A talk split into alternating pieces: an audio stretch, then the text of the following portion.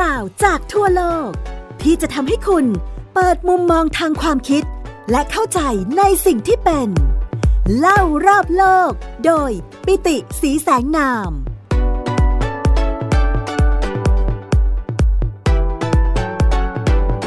สวัสดีครับ คุณผู้ฟังที่รักทุกท่านกลับมาพบกับผมปิติศรีแสงนามและไทย PBS Podcast เล่ารอบโลกกันในตอนใหม่แล้วนะครับ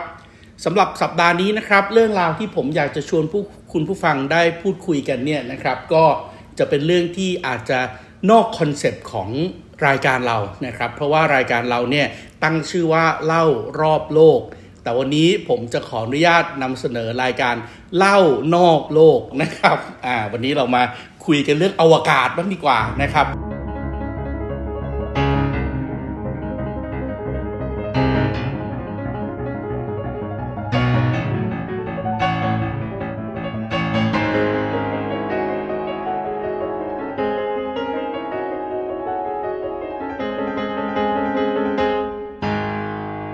ว่า 70 กว่าตอนที่ผ่านมาเนี่ยเราคุยกันแต่เรื่องที่เกิดขึ้นบนโลกของเราถูกต้องไหมครับ ทั้งในมุมมองของศิลปะวัฒนธรรม สังคม ประวัติศาสตร์ การท่องเที่ยวเรื่องอาหารการกินเรื่องต่างๆ ประวัติศาสตร์บุคคลสำคัญ ประวัติศาสตร์เมืองอะไรต่อมีอะไรนะครับ เรื่องที่ผมเดินทางเรื่องที่ผมให้ความสนใจ วันนี้ผมขออนุญาตพาคุณผู้ฟังลองออกไปนอกโลกกันบ้างดีกว่านะครับ แล้วก็เรามาคุยกันเรื่องเล่านอกโลกกัน เวลาพูดถึงนอกโลกเนี่ยแน่นอนนะครับ เรากำลังพูดถึงอวกาศอันเวิงวาง แต่ว่าเนื่องจากความที่ผมเองเนี่ยก็เป็นคนที่ทำงานทางด้านภูมิรัฐศาสตร์ ภูมิเศรษฐศาสตร์นะครับ เพราะฉะนั้นขออนุญาตเล่าเรื่องประวัติศาสตร์ อวกาศในมุมมองที่มันเป็นเรื่องของการเมือง แล้วเดี๋ยวถ้ามีเวลาเดี๋ยวเราอาจจะขยายความต่อไปจนถึงอนาคตของอวกาศนะครับว่าเอ๊ตกลงความที่เราพูดกันบ่อยๆว่าอวกาศคือพรมแดนสุดท้าย the final frontier เนี่ย มันเป็นอย่างนั้นจริง ๆ แล้วมันจะเกิดอะไรขึ้นบ้างนะครับ เพราะว่าอย่าลืมว่าเมื่อไหร่ก็ตามที่เราพูดถึงคำว่าพรมแดน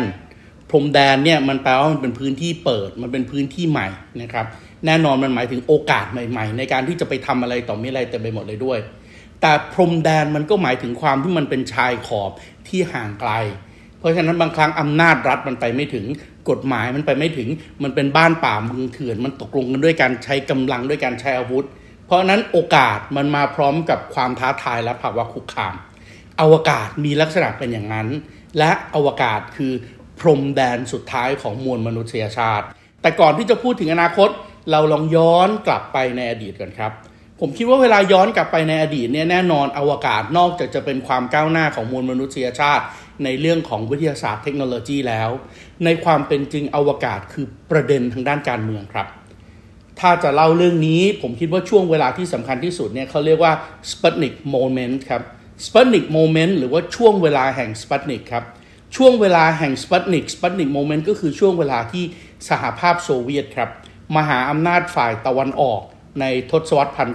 1950 สามารถที่จะส่งดาวเทียมดวงแรกของมวลมนุษยชาติขึ้นสู่วงโคจรได้สำเร็จในวันที่ 4 ตุลาคมปี 1957 โดยที่สหรัฐอเมริกา มหาอำนาจฝ่ายตะวันตก คู่แข่งในเกมการเมืองระหว่างประเทศ ไม่ระแคะระคายไม่รับรู้รับทราบถึงความเคลื่อนไหวครั้งนี้มาก่อน แน่นอนครับ เราพบนะครับว่าไอ้ภาวะเช่นนี้มันทำให้สหรัฐอเมริกาอึ้งทึ่งแล้วก็เสียว ลองนึกภาพดูนะครับว่าโซเวียตเนี่ยสามารถที่จะส่งดาวเทียมขึ้นไปได้ โดยใช้ดาวเทียมสปุตนิกหนึ่งเมื่อวันที่ 4 ตุลาคมปี 1957 กว่าที่สหรัฐอเมริกาจะสามารถส่งดาวเทียมดวงแรกของสหรัฐที่ว่าชื่อว่า Explorer 1 ขึ้นไปได้เนี่ย ก็ล่วงเข้าไปอีกปีหนึ่งครับ วันที่ 31 มกราคมปี 1958 เท่านั้นยังไม่พอครับ กว่าจะถึงเวลานั้น ลองนึกภาพดูหลังจากที่สปุตนิกออกสู่วงโคจรได้สำเร็จ สิ่งที่เกิดขึ้นต่อมาก็คือพอถึงวันที่ 13 กันยายนปี 1959 รัสเซียส่งจรวดไปถึงดวงจันทร์ได้สำเร็จครับ โซเวียตพัฒนาโครงการชื่อว่าลูน่า2ลูน่า2คือความพยายามในการที่จะออกจากแรงดึงดูดของโลกครับ ซึ่งทำสำเร็จตั้งแต่ลูน่า1ในปี 1959 วันที่ 4 มกราคม สังเกตเห็นไหมฮะ ในวันที่อเมริกายังไม่สามารถที่จะทำอะไรได้มากนัก โซเวียตพ้นจากแรงดึงดูดไปแล้ว และพอถึงวันที่ 13 กันยายนปี 1959 โซเวียตก็สามารถส่งโครงการลูน่า2 กลายเป็นยานอวกาศลำแรกครับ ที่สามารถที่จะเดินทางไปถึงดวงจันทร์ได้ ถึงแม้จะเป็นยานที่ปราศจากคนขับก็ตาม ต่อด้วยครับ September 1959 ต่อด้วย October 1959 ครับ ตุลาคมห่างออกมาอีกไม่กี่วัน ส่งยานลูน่า3ครับ คราวนี้ไม่ชนดวงจันทร์แต่ อ้อมไปด้านหลังของดวงจันทร์ครับ แล้วสามารถที่จะถ่ายรูปสิ่งที่เรียกว่า far side of the moon ด้านหลังของดวงจันทร์ที่ไม่เคยมีมนุษย์คนไหนได้มองเห็น เพราะเวลาเราส่องกล้องโทรทรรศน์ออกไป ส่องกล้อง telescope ออกไปจากโลก ส่องกล้องดูดาวไปจากโลกเนี่ย เราเห็นแต่เฉพาะด้านหน้าของดวงจันทร์ครับ โอ้โห ลองนึกภาพดูว่าถ้า ถ้าสิ่งนี้ทำให้ทำให้ทำให้โลกสั่นสะเทือน เมื่อ โซเวียตสามารถไปถึงดวงจันทร์ได้ทำยังไงล่ะ วิธีการที่จะเอาชนะ แน่นอนวิธีการที่จะชนะของฝ่ายสหรัฐอเมริกาก็คือปี 1960 เดือนมีนาคมครับ ส่งยานชั่วไพโอเนีย5โดยสหรัฐอเมริกา เพื่อจะไปสำรวจระบบสุริยะครับ แต่ว่าแน่นอนการสำรวจสุริยะเนี่ยมันใช้เวลามากถูกต้องไหมครับ ในขณะที่ต่างฝ่ายต่างแข่งกันในการที่จะส่ง อวกาศยานนะครับหรือว่ายานอวกาศที่ไม่มีคนขับ ไม่มีมนุษย์ มีแต่เฉพาะเครื่องจักรเท่านั้น โซเวียตประสบความสำเร็จอีกครั้งครับ นั่นก็คือการส่งสุนัขเพศเมียที่ชื่อว่าไลกาไลกาเป็นภาษารัสเซียครับแปลว่าช่างเห่าไลกาเป็นสุนัขพันธุ์ผสม เป็นสุนัขพันธุ์ทางครับ ที่ผ่านการ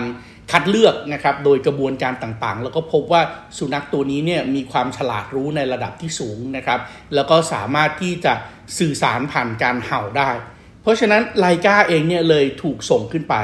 และนี่คือการส่งสิ่งมีชีวิตชนิดแรกขึ้นสู่วงโคจรครับ การส่งสิ่งมีชีวิตชนิดแรกขึ้นสู่วงโคจรของไลกาเนี่ยถือว่าเป็นความสำเร็จที่มหัศจรรย์มากๆนะครับ เพราะว่าอะไร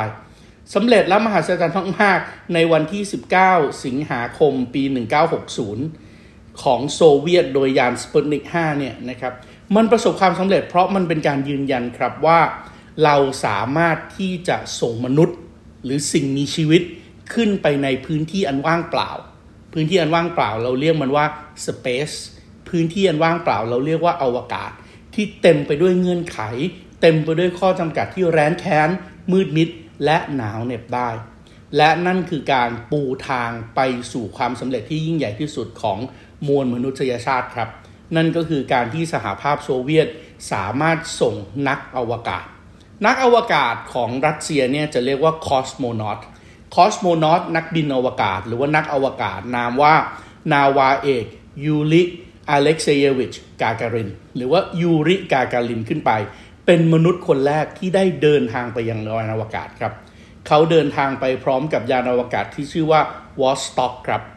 วอสต็อกก็แน่นอนนะครับ เป็นภาษารัสเซียแปลว่าตะวันออก เพราะอย่าลืมว่าช่วงนั้นมันเป็นช่วง peak ของช่วงสงครามเย็นครับ การแข่งขันอยู่ในทุกมิติ และโซเวียตเองก็ถือว่าเป็นผู้นำของสิ่งที่เรียกว่า Eastern Bloc หรือว่าโลกตะวันออก ในขณะที่สหรัฐอเมริกาเป็นผู้นำของ Western Bloc หรือว่าโลกตะวันตก ดังนั้นการแข่งขันเพื่อที่จะเอามนุษย์ขึ้นสู่วงโคจร ยานอวกาศก็ต้องชื่อวอสต็อกครับ ที่แปลว่าตะวันออกหรือพลังตะวันออก และยูริกากาลินก็สามารถที่จะโคจรในยานวอสต็อกของเขา ครบรอบโลกหนึ่งรอบได้ ในวันที่ 12 เมษายน ปี 1961 ครับ โอ้โห ลองนึกภาพดูนะครับ ส่งดาวเทียมขึ้นไปครั้งแรก โซเวียตก็ชนะ เอาสิ่งมีชีวิตชนิดแรกขึ้นไป โซเวียตก็ชนะ เดินทางไปถึงดวงจันทร์ได้ โซเวียตก็ชนะ เอามนุษย์ขึ้นไปอยู่บนวงโคจรได้ โซเวียตก็ชนะ คราวนี้จะทำยังไง แต่ว่าเวลาเราพูดถึงไอ้การแข่งขันกันส่งมนุษย์ขึ้นไปบนวงโคจรเนี่ยมันมันเป็นเวลาที่เป็นการแข่งขันกันแบบ ถ้าเป็นม้านี่ก็ต้องเข้าเส้นชัยแบบถ่ายรูปตัดสินกันนะครับ ว่าใครเข้าเส้นชัยก่อนนะครับ เพราะว่าอะไรครับ ราะว่าในวันที่ยูริกาการินกับยานวอสต็อกหนึ่งขึ้นไปบนวงโคจรได้สำเร็จในวันที่ 12 เมษายนปี 1961อะของสหรัฐอเมริกาเองก็เตรียมที่จะยิงจรวด แล้วก็ส่งยาน Freedom 7 ขึ้นไป และมีมนุษย์คนแรกขึ้นไปเช่นเดียวกันครับ แต่สหรัฐอเมริกาทำสำเร็จหลังจากที่โซเวียตทำสำเร็จไม่ถึง 1 เดือนครับ โซเวียตทำสำเร็จในวันสงกรานต์ครับ 12 เมษายนปี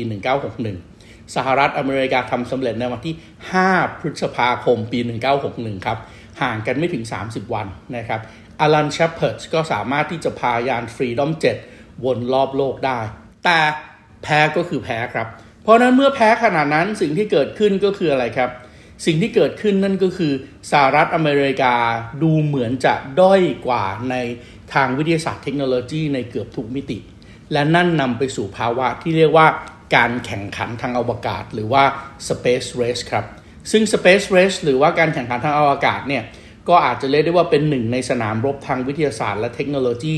ท่ามกลางความขัดแย้งในสภาวะสงครามเย็น เห็นไหมฮะอวกาศไม่ได้เป็นเรื่องแค่วิทยาศาสตร์เทคโนโลยีครับแต่อวกาศเป็นเรื่องทางการเมือง อวกาศเป็นเรื่องทางสังคมศาสตร์ อวกาศเป็นเรื่องของการแข่งขัน การแข่งขันทางอวกาศหรือว่า space race ถ้าจะมีหมุดหมายการเริ่มต้นอย่างเป็นทางการ ก็คงจะต้องกลับไปวันที่ 25 พฤษภาคม 1961 ครับ 25 พฤษภาคมปี 1961 สิ่งที่เกิดขึ้นและมีความสำคัญคืออะไรครับ สิ่งที่เกิดขึ้นและมีความสำคัญมาก ๆ เลยก็คือ ประธานาธิบดีของสหรัฐอเมริกา จอห์น เอฟ เคนเนดีขอความเห็นชอบการสนับสนุนในทุกมิติ โดยเฉพาะแน่นอนครับในเรื่องของเงินทุน ในเรื่องขององค์ความรู้ ในเรื่องของกำลังคน จากสภาคองเกรส โดยประกาศว่าสหรัฐอเมริกาจะนำมนุษย์ลงจอดบนดวงจันทร์ และส่งเขากลับสู่โลกอย่างปลอดภัยก่อนสิ้นทศวรรษ landing a man on the moon and return him safely to the earth before the end of the decades เขาประกาศพฤษภาคมปี 1961 ครับ นั่นแปลว่าสหรัฐอเมริกามีเวลาจนถึง 31 ธันวาคมปี 1969 ในการที่จะส่งมนุษย์คนแรก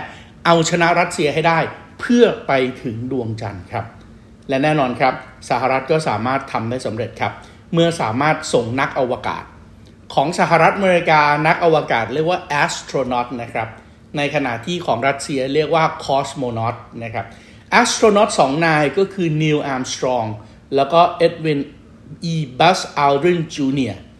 ทั้งสองนายนะครับคือนักบินอวกาศ หรือว่านักอวกาศสองคนแรก ที่สามารถลงจอดบนพื้นผิวดวงจันทร์ณทะเลแห่งความเงียบสงบ หรือว่า Mare Tranquillitis นะครับได้สำเร็จในวันที่ 20 กรกฎาคมปี 1969 หรือว่าก่อน deadline เพียงแค่ 6 เดือนเท่านั้น พร้อมกับคำกล่าวอมตะวาจาของนีล อาร์มสตรองครับว่านีล อาร์มสตรองก็คือมนุษย์คนแรกที่ได้เดินบนพื้นผิวของดาวเคราะห์อื่นที่ไม่ใช่โลกนะครับ คำกล่าวคลาสสิกของเขาเขาพูดว่าก้าวเล็กๆ ของมนุษย์ แต่เป็นก้าวที่ยิ่งใหญ่ของมนุษยชาติ one small step for a man one giant leap for mankind คุณกำลังฟัง เล่ารอบโลก โดยปิติสีแสงนาม ทางไทย PBS Podcast เห็นไหมฮะว่าในที่สุดแล้วเนี่ย ไอ้แพลงผลักดันจากการแข่งขันเนี่ย มันสามารถทำให้มนุษย์ไปได้ไกลกว่าที่เคยเป็นมา และนี่คือการเดินทางที่ไกลที่สุดของมวลมนุษยชาตินะครับ จากพ้นจากดวงจันทร์ไปแล้ว Deep Space หรืออวกาศลึกเนี่ยยังไม่ใช่ส่วนที่ประเทศใดในโลก หรือมนุษย์คนใดในโลกเคยเดินทางไปถึง แน่นอนเราอาจจะมียานอวกาศส่งออกไปนะครับ ยานอวกาศบางลำของเราอย่างเช่น Voyager นะครับ สามารถที่จะเดินทางออกนอกระบบสุริยะจักรวาลไปแล้วด้วยซ้ำนะครับ แล้วก็หยุดการส่งสัญญาณกลับมาแล้วทำให้เราสามารถที่จะเดินทางไป สามารถที่จะศึกษา หาความรู้เพิ่มเติมจากระยะที่ใกล้มากขึ้นกับดาวเคราะห์ขนาดใหญ่ อย่างเช่น ดาวพฤหัส อย่างเช่น ดาวเสาร์ได้ แต่นั่นก็ไม่ใช่เส้นทางที่มนุษย์เดินทางไปได้ด้วยตัวเองครับ การเดินทางไปด้วยมนุษย์ สามารถทำได้สำเร็จในครั้งนั้นนะครับก็โดย นีล อาร์มสตรองแล้วก็แน่นอนไม่ใช่นีล อาร์มสตรองคนเดียวครับ แต่ว่าเป็นการร่วมแรงร่วมใจของมนุษย์จำนวนมากนะครับ และในขณะเดียวกัน การแข่งขันทางอวกาศ และอวกาศมันก็หมายถึงสงครามด้วยครับ อวกาศคือสงครามครับ เพราะว่าแน่นอนว่าการแข่งขันทางอวกาศคือหนึ่งในปรากฏการณ์สำคัญที่สุดของสงครามเย็น แต่ผลประโยชน์มหาศาลที่เกิดขึ้นจากความก้าวหน้าทางวิทยาศาสตร์ และเทคโนโลยีของมวลมนุษยชาติก็เกิดขึ้นจากสงครามดังกล่าว แม้แต่การเกิดขึ้นของเทคโนโลยีอวกาศ แน่นอนครับเทคโนโลยีอวกาศก็เกิดขึ้นจากสงคราม เช่นเดียวกัน ต้องย้อนหลังกลับไปครับ เมื่อเยอรมันพ่ายแพ้สงครามโลกครั้งที่หนึ่งในความพ่ายแพ้ของเยอรมันในสงครามโลกครั้งที่หนึ่งเยอรมันถูกกดดันให้ลงนามในสนธิสัญญาแวร์ซายครับ ในส่วนธิสัญญาแวร์ซายมีข้อตกลงห้ามมิให้เยอรมันพัฒนาอาวุธ แต่ข้อตกลงไม่ได้รวมถึงการพัฒนาจรวดครับจรวดหรือว่า rocket ดังนั้นหลังสงครามโลกครั้งที่หนึ่งพรรคนาซีจึงสนับสนุนเงินทุนสนับสนุนจำนวนมาก ให้กับวิศวกรและสถาปนิกอากาศยานชื่อว่าแวร์นแฮร์ฟอนบราวน์แวนแฮร์ฟอนบราวน์พัฒนาโครงการชื่อว่า V2 ครับ V2 หรือว่า V2 V2 ย่อมาจาก v e r g e l t u n g s w a f f e v e r g e l t u n g s w a f f หรือ V2 แปลว่าอาวุธล้างแค้นครับโอ้โหแค่ชื่อก็บอกแล้วนะครับ ว่าจรวดนี้ถูกสร้างขึ้นมา และใช้ชื่อรหัสโครงการว่า V2 โดย V2 เป็นภาษาเยอรมันย่อมาจากคำว่าอาวุธล้างแค้นและนั่นคือเหตุการณ์ที่เกิดขึ้นในปี 1940 ครับ และจากนั้นในอีกเพียงไม่กี่ปีครับ ในปี 1944 นะครับจรวด V V2 ก็กลายเป็นขีปนาวุธข้ามทวีป หรือว่า Intercontinental Ballistic Missiles ICBM ชนิดแรกครับที่สามารถที่จะจุดระเบิดในแนวตั้ง หรือว่า vertical take off ก็เหมือนเวลาเราเห็นการส่งจรวดนะครับ จรวดเนี่ยยิงขึ้นไปเป็นแนวตั้ง vertical take off ที่สามารถเดินทางได้ถึงระดับความสูงที่ 176,000 เมตร เหนือระดับพื้นผิวหรือว่า 176 กิโลเมตรครับ นั่นก็เลยทำให้ V2 กลายเป็นสิ่งประดิษฐ์ชนิดแรกของมวลมนุษยชาติที่ถูกส่งขึ้นสู่อวกาศ ไม่น่าเชื่อนะครับว่าสิ่งแรกที่มนุษย์โลกส่งขึ้นสู่อวกาศคืออาวุธล้างแขน และอาวุธล้างแค้นนั้นก็ถูกส่งขึ้นไปเพื่อถล่มมหานครลอนดอนให้ย่อยยับในช่วงของสงครามโลกครั้งที่ 2 ในปี 1944 เห็นไหมครับว่าอาวกาศครั้งแรกที่เกิดขึ้นของมวลมนุษยชาติ เกิดจากการล้างแค้น เกิดจากการทำสงคราม และแน่นอนครับ หลังการทำสงครามโลกครั้งที่ 2 จบลงแวนแฮฟอนบราวน์ก็ถือว่าเป็นหนึ่งในอาชญากรสงคราม แต่อาชญากรสงครามคนนี้ไม่เคยถูกลงโทษครับ เพราะเมื่อมหาอำนาจใหม่อย่างสหรัฐ ต้องการองค์ความรู้ทางวิทยาศาสตร์และเทคโนโลยี ที่จะทำให้ตนเองมีแสนยานุภาพที่เข้มแข็งที่สุดในโลก Operation Paperclip หรือว่าปฏิบัติการคลิปหนีบกระดาษจึงเกิดขึ้นครับ และในภายใต้ Operation Paperclip แวร์นแฮร์ฟอนบราวน์ร่วมกับนักวิทยาศาสตร์และวิศวกรเยอรมัน อีกราวๆ 1,500 คน จึงไม่ต้องถูกดำเนินคดีในฐานะอาชญากรสงคราม หากแต่พวกเขาถูกพาตัวไปยังสหรัฐอย่างลับๆ ที่สหรัฐอเมริกาหลังสงครามโลกครั้งที่ 2 แวร์นแฮร์ ฟอน บราวน์ทำงานในการพัฒนาขีปนาวุธพิสัยกลางครับ Medium Range Ballistic Missile หรือว่า MRBM ให้กับกองทัพบกสหรัฐ พร้อมๆกันนั้นก็เขาร่วมวิจัยในโครงการ Explorer 1จำชื่อได้ไหมครับ Explorer 1 ก็คือโครงการส่งดาวเทียมดวงแรกของสหรัฐขึ้นสู่วงโคจร ซึ่งทำได้สำเร็จในวันที่ 1 กุมภาพันธ์ ปี 1958 นะครับ เกือบครึ่งปีหลังจาก Sputnik Moment ที่ผมเล่าให้ฟังแล้ว และแน่นอนครับ เพราะความสำเร็จนี้ทำให้แวร์นแฮร์ ฟอน บราวน์ถูกโอนย้ายไปยังหน่วยงานที่ตั้งใหม่ขึ้นมาของสหรัฐ นั่นก็คือองค์การบริหารการบินและอวกาศแห่งชาติ National Aeronautic and Space Administration หรือว่า NASA ที่เรานิยมเรียกกันว่า NASA NASA ถูกก่อตั้งขึ้นวันที่ 29 กรกฎาคมปี 1958 ครับ 6 เดือนหลังจากที่อเมริกาสามารถที่จะส่งดาวเทียม Explorer 1 ขึ้นสู่วงโคจรได้สำเร็จ แล้วแวร์นแฮร์ฟอนบราวน์อดีต อาชญากรสงครามของพลพรรคนาซี ก็ได้รับตำแหน่งเป็นผู้อำนวยการของศูนย์การบินอวกาศมาร์แชลครับ George C. Marshall Space Flight Centers หรือว่า MSFC MSFC อยู่ที่อลาบามาครับ ปัจจุบัน เป็นจุดศูนย์กลางของโครงการสถานีอวกาศนานาชาติ แต่ในขณะนั้นครับในปี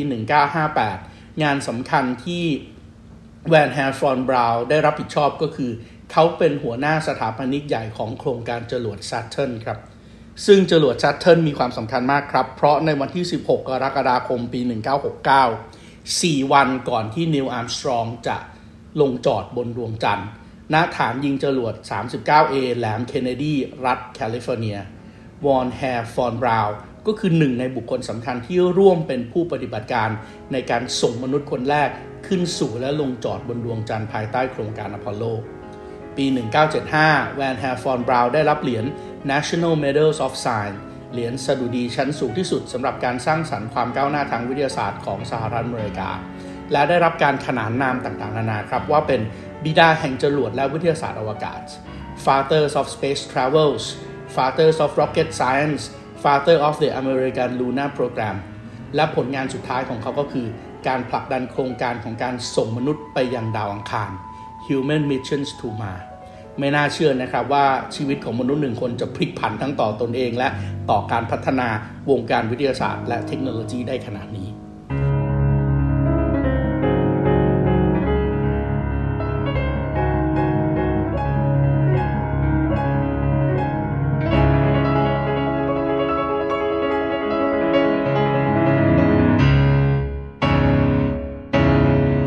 เดินทางมาถึงจุดที่ตอนนี้เนี่ยสงครามเย็นมาถึงจุดพีคเราเดินทางมาจนถึงจุดที่เราสามารถที่จะส่งมนุษย์พ้นวงโคจรเข้าสู่ดวงจันทร์ได้สำเร็จ สัปดาห์หน้า